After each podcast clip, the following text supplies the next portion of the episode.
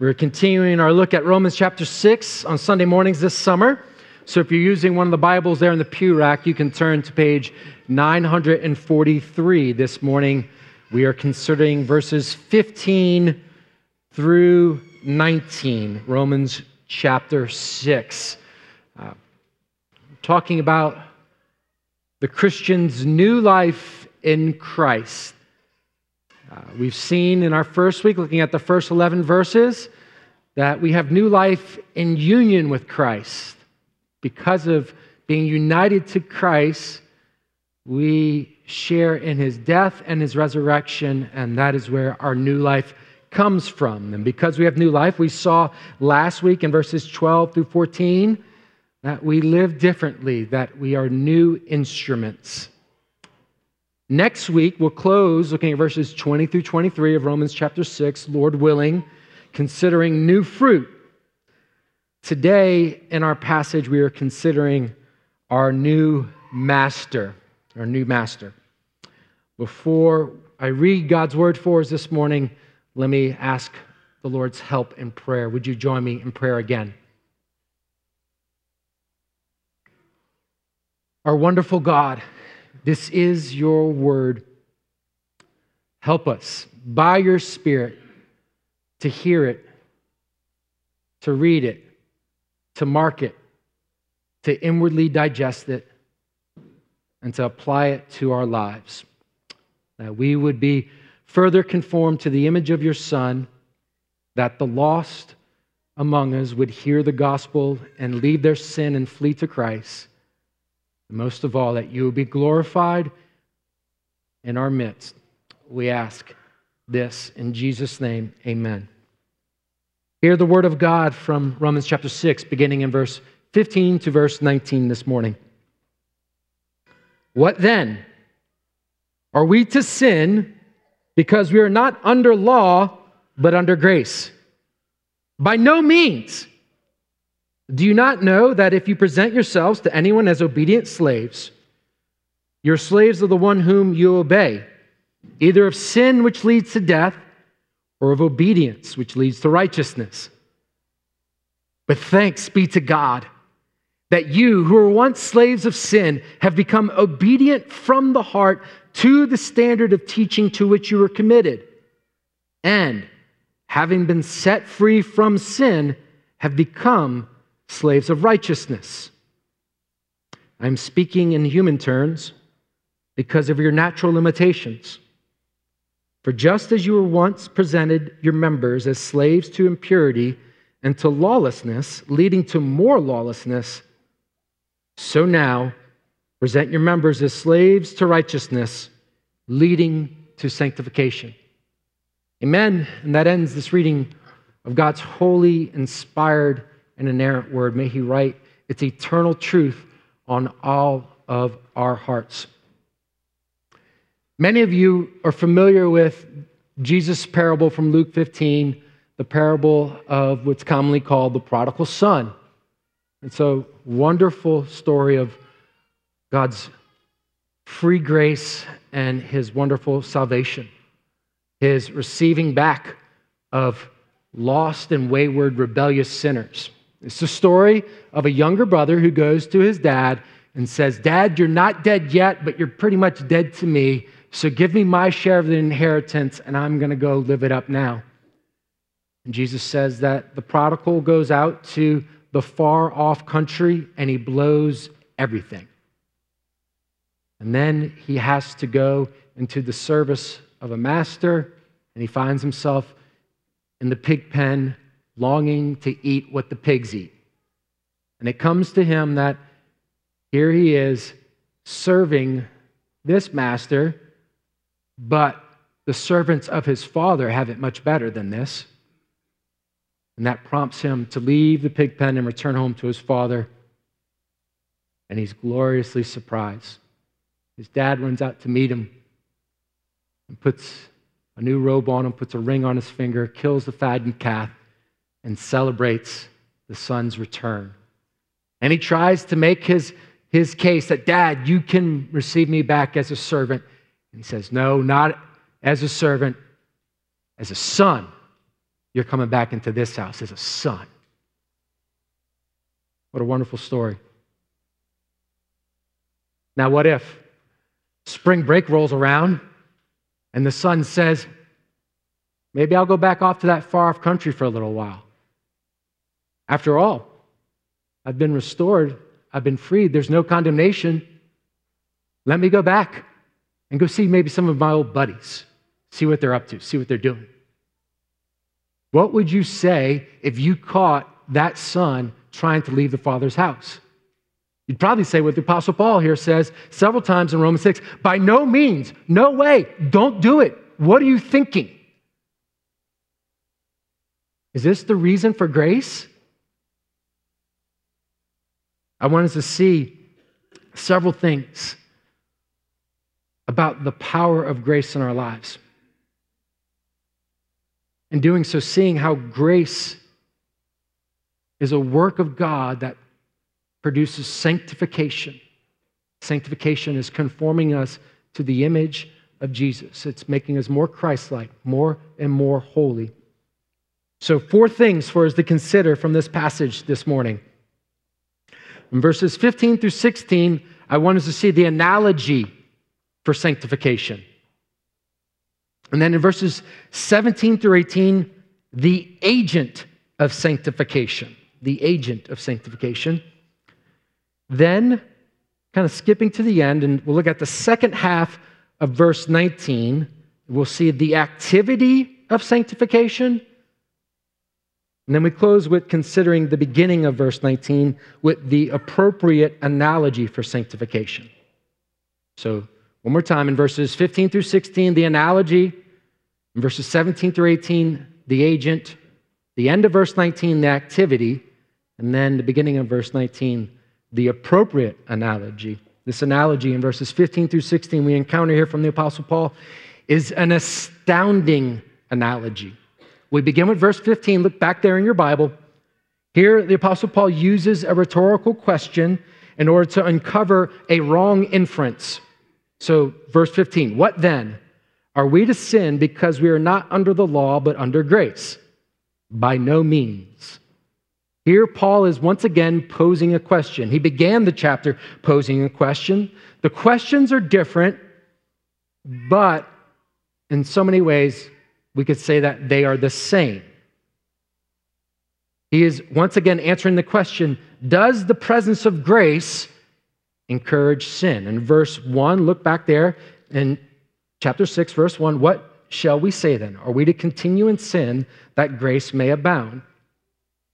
Can we sin so that more grace will come? If grace is at its best when sin is at its worst, then shouldn't we give ourselves to sin in order to get more grace. And what was the Apostle Paul's answer in the first 11 verses? No, because the believer is united to Christ, and through that union, we have died to sin, and now we live to God. Now we come to the question again, a little bit different. Having told us in verse 14 that we are no longer under the law, but under grace, now is it can we transgress mean violate the law of God since we are under grace?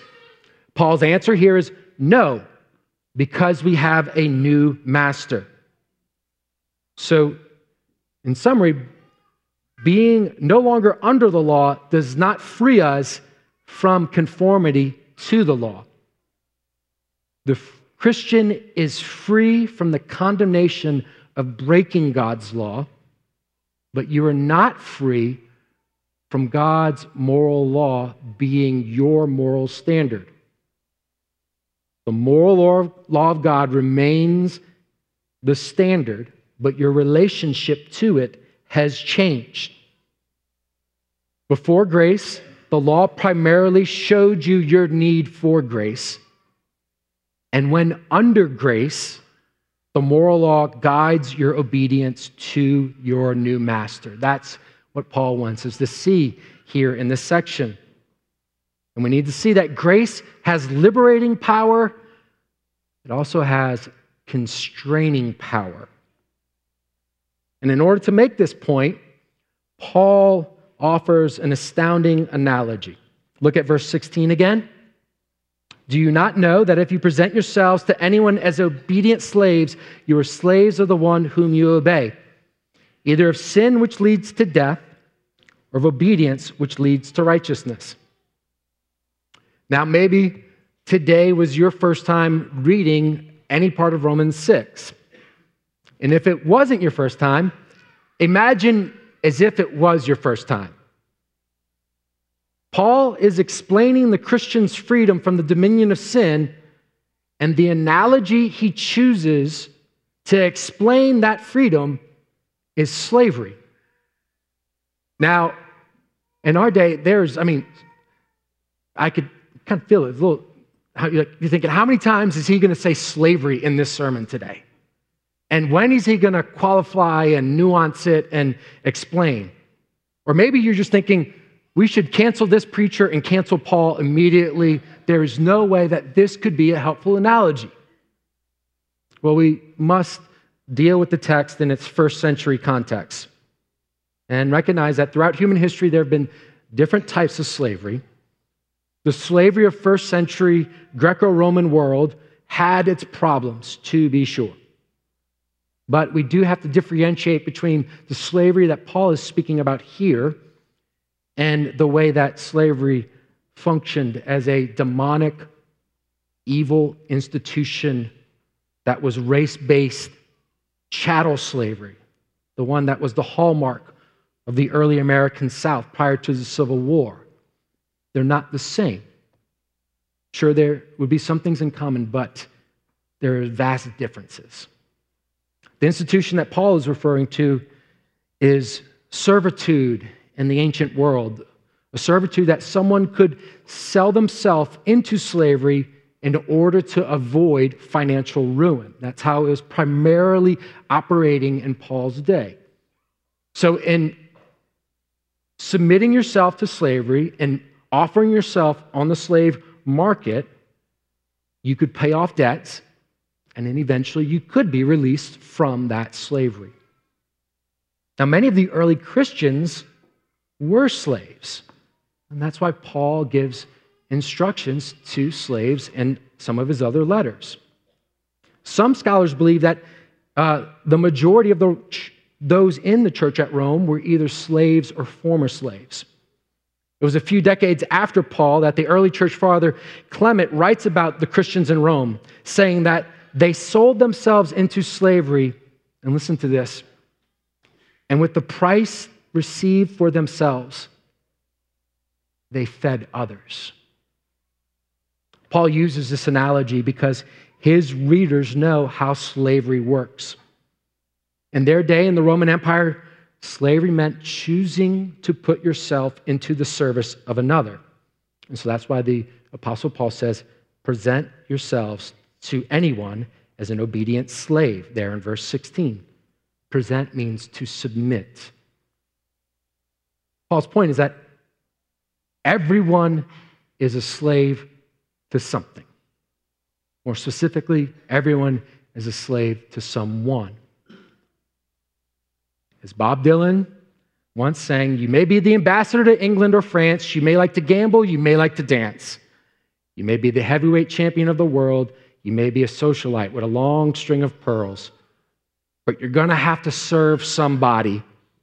Yes, indeed, you're going to have to serve somebody.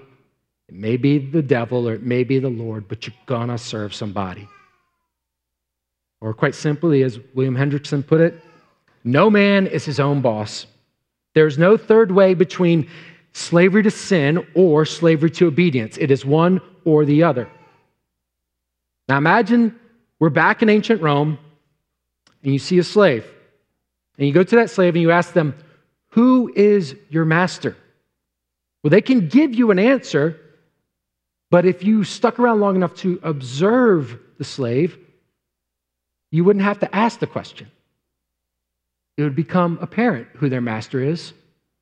Whoever they obey, that is their master.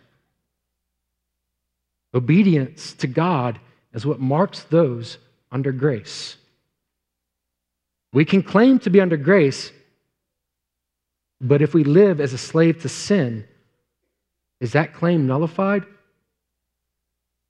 You can claim to be under grace, but if you are living dominated to the slavery of sin, is that claim nullified? We each have a master to choose to serve. And here there are two masters and two rewards. What is the reward of obedience? Well, here, the reward of serving obedience to God's command results in righteousness.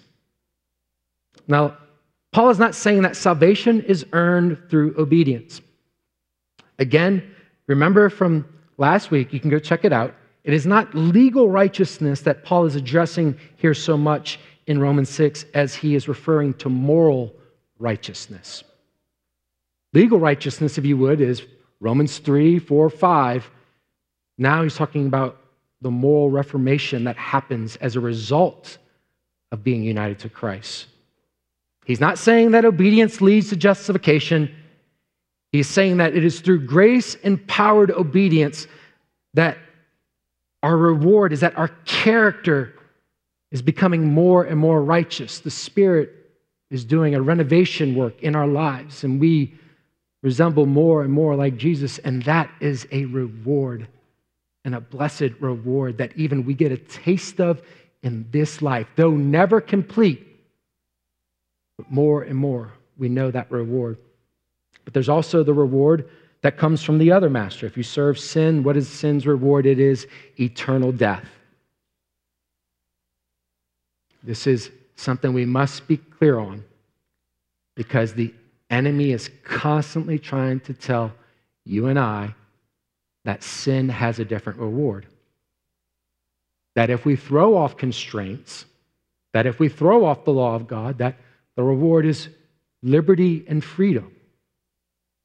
In the garden, this is what the serpent tempted Adam and Eve with. Throwing off God's command would lead to a better life. But he lied. It led to bondage and slavery to a cruel master.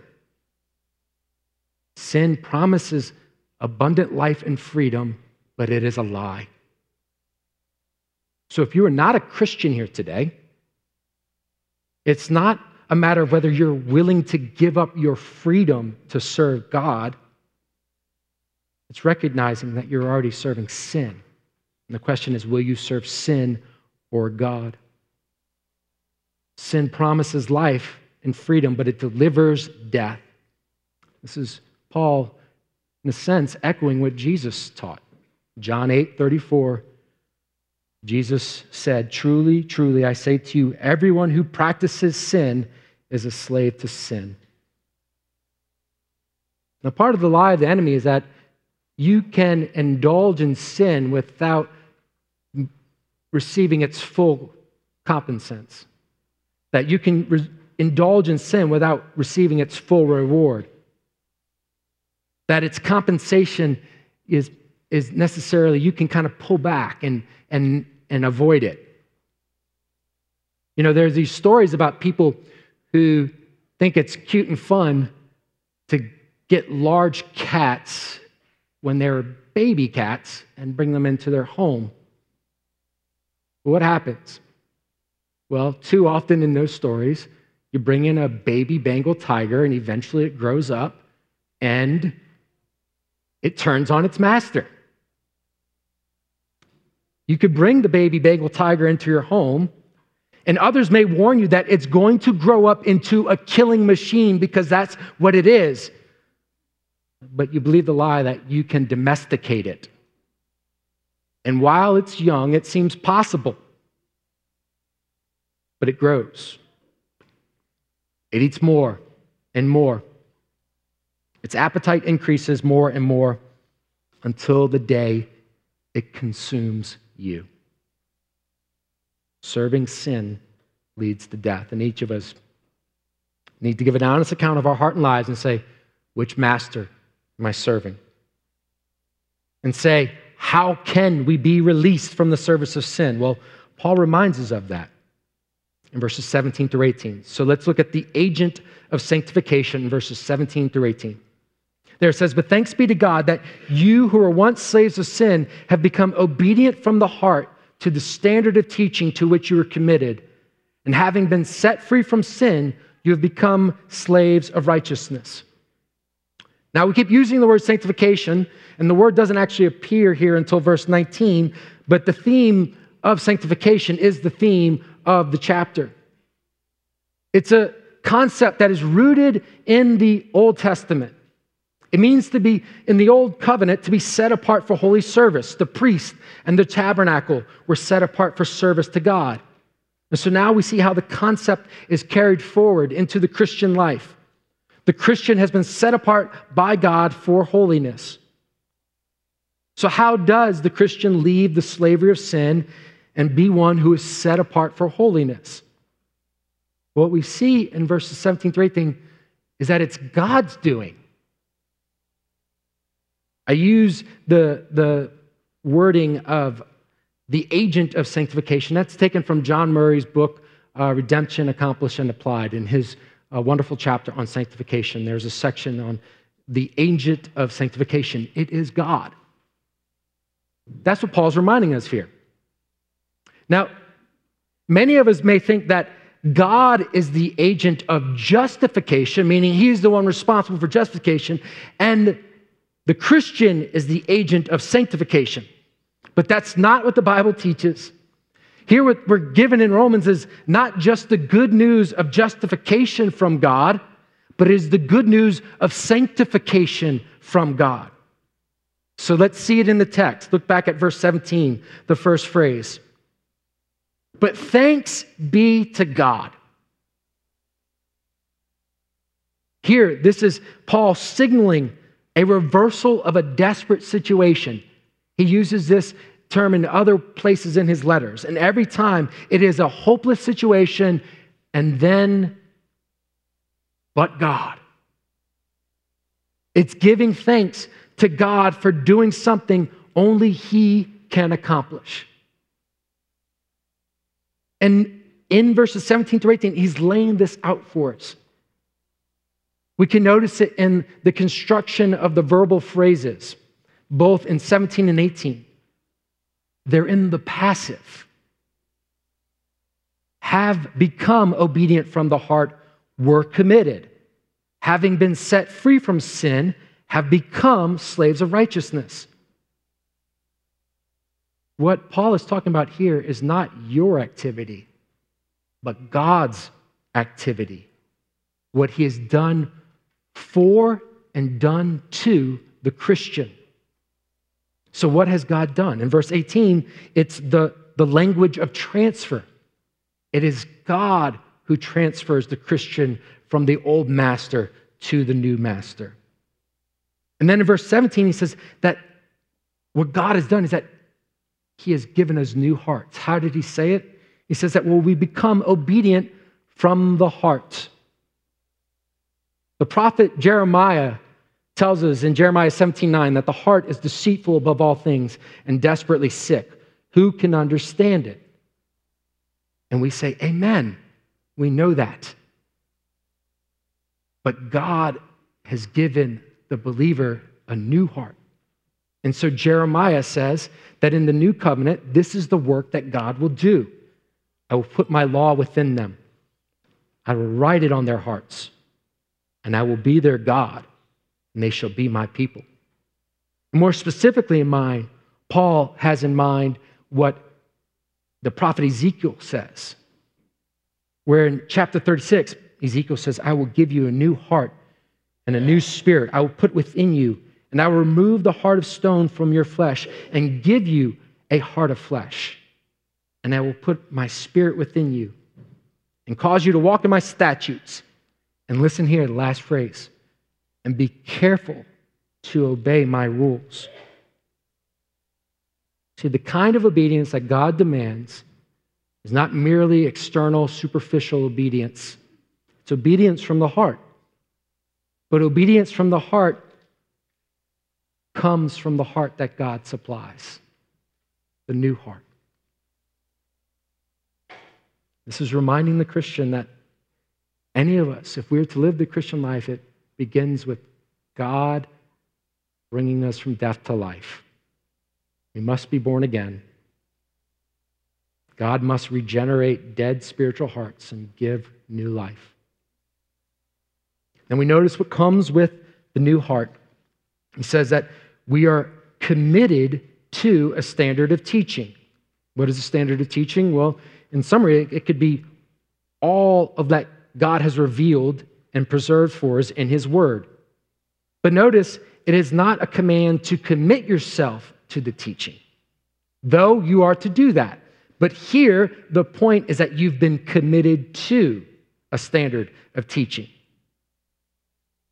This is the understanding that God has rescued you from being under what the world teaches about life and satisfaction and reality and has placed you under the authority of His Word. All Christians are placed under this standard of teaching. We were to see the standard of teaching as more than just the commands of Scripture, it is the very story of Scripture itself that God has reoriented the believer to. It's a new narrative for your life. You are to view all of life in light of God's redemption. Your backstory was one of living in sin and placing yourself and your desires at the center of the story that used to be your story. Now God has committed you to a new story the story that is about His Son and His redemption. And being reminded of what God has done for us for our sanctification, it also calls us to faith, to believe this.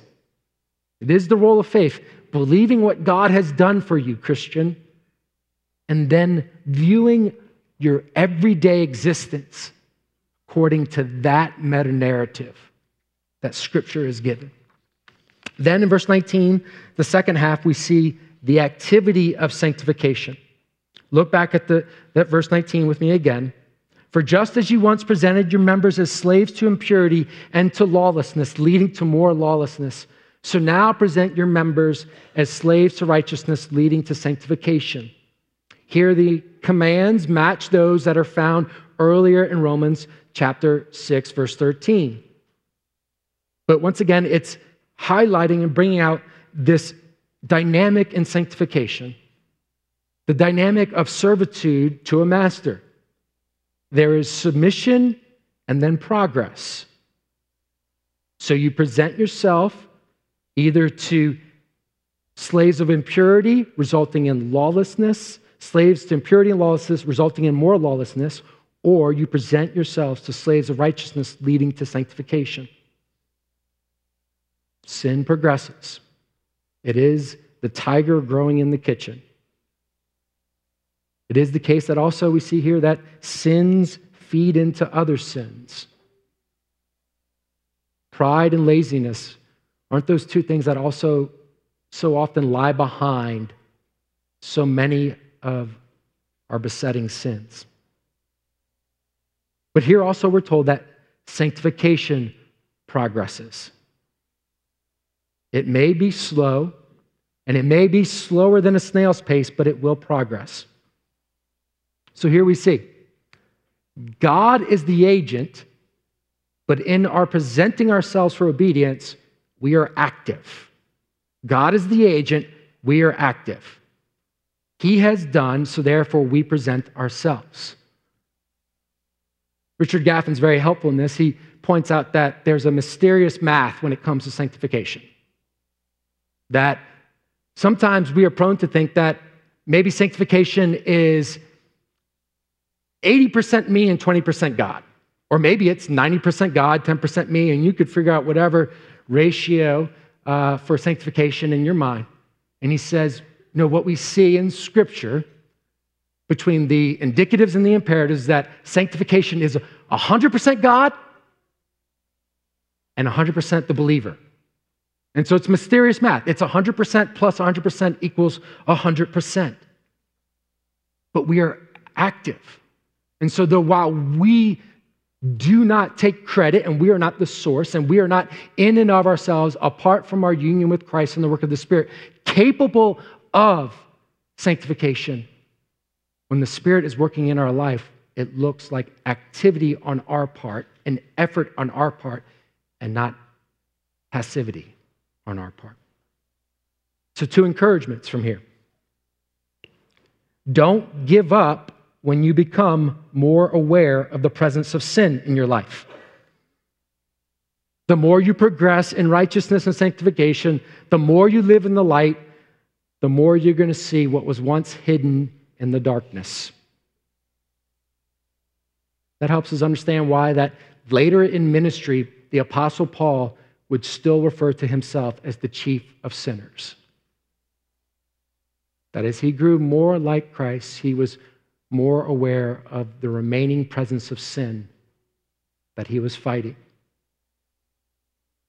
The more he grew in sanctification, the more he saw his need for grace. So don't give up when you become more aware of the presence of sin in your life. That's part of the road of sanctification. The second encouragement is don't give up when the progress in sanctification is slow. See, it's in our new birth, it's in regeneration that God has sovereignly supplied everything required for our obedience. And you may say, that's wonderful, but why do I still sin then? Does that mean that I haven't been born again? Well, the Westminster Larger Catechism is very helpful when it's talking about sanctification in question 75. And it explains this in this way listen, having the seeds of repentance unto life and all other saving graces put into their hearts. And though graces so stirred up, increased, and strengthened, as that they more and more die unto sin and rise unto newness of life. That main concept. You have everything you need from the time you come to Christ to live a holy life, but it comes to you in seed form to be cultivated, to be grown, to progress in. You are a new covenant believer. The new covenant is inaugurated in your heart, but it hasn't met its full consummation and glorification. That is still to come. So, you have the fruit of the Spirit, and it is to be cultivated love, joy, peace, patience, kindness, goodness, gentleness, and self control. A couple years ago, one of my children uh, was struggling one day, and um, she had been learning. Oh, well, I just identified which one, but uh, one of them had been learning in Sunday school about the fruit of the Spirit, and uh, my wife said, "You need to, you need to exercise patience." And the response was, I didn't learn about patience yet. That's next week. the truth is that everything we need was given to us at our new birth. And so, therefore, we continually, over and over again, present ourselves to our new master. Now, let's look back at the beginning in verse 19 again, the first phrase. Here we have the appropriate analogy for sanctification but I wanted to close on understanding that while appropriate, this whole slave master analogy is limited. Paul says as much. Verse 19, the beginning I'm speaking in human terms because of, the nat- of your natural limitations. Our human nature has its limitations. We need analogies to grasp spiritual truth. Jesus used parables to help his disciples understand. In a similar way, Paul here is using the analogy of slavery. Now, some would say here is his apology for the analogy, but that's anachronistic. He's not making an apology. He's, he's affirming this is an appropriate analogy.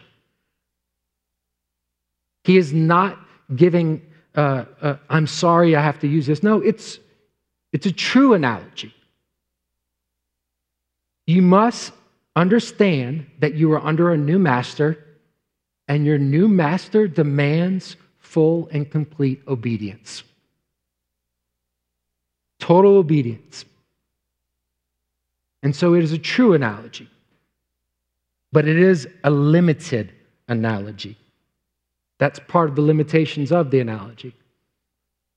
What is he concerned about? He's concerned that you would think of God as a master the way that we saw evil masters throughout human history. That their harsh behavior and treatment of their servants and their slaves, you would read into your relationship with God. It's not the case. It's a wrong view of God that he wants us to be careful not to push the analogy too far. Think about it. Even from the very beginning, during the, the creation, while man is under the covenant of works, consider the goodness of God's commands. He creates Adam and says, Here's my world, take dominion of it. Demand, Adam, here is your helper. Here's your companion. Here's the one who is to serve with you in the charge that I've given you. So I'm commanding you to marry her and to reproduce with her. I'm commanding you to be my image in the world. I'm forbidding you from eating from one tree and all the rest of these good, blessed commandments. Take dominion, marry, reproduce. Oh, and Adam, don't work every day. Every week, take a day off for rest. Take a day off to enjoy me and to enjoy my creation. The equivalent of seven weeks of vacation every year, mandated, commanded by God from the very beginning. If this is how good the master is under the covenant of works, how good is he under the covenant of grace? We're not to see God as a harsh master, but a wonderful, blessed, thoroughly good master. But also, the analogy is limited because we might have a wrong view of ourselves. Going back to Jesus' parable in Luke 15 of the prodigal. The prodigal hired himself out. It's a picture. He's entered into slavery. He sold himself.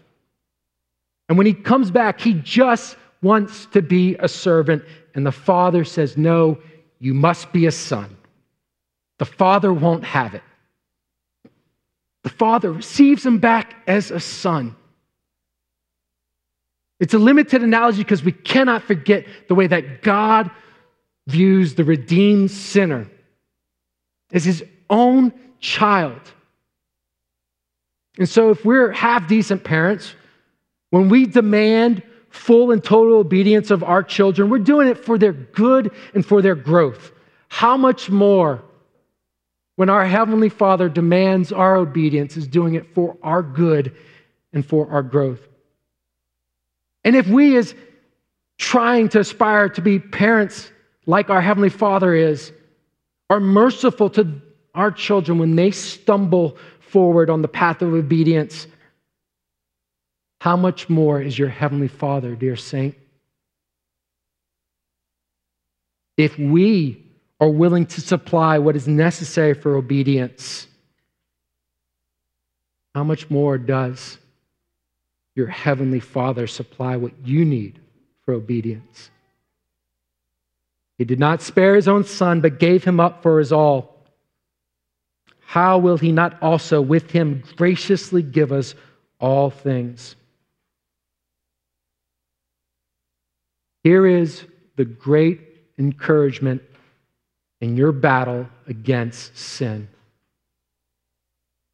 Your new master supplies everything you need for the battle. Here is the great encouragement that your new master in your battle against sin is for you. And if he is for you, who can be against you? Amen. Let's pray and ask God's blessing on the preaching of his word.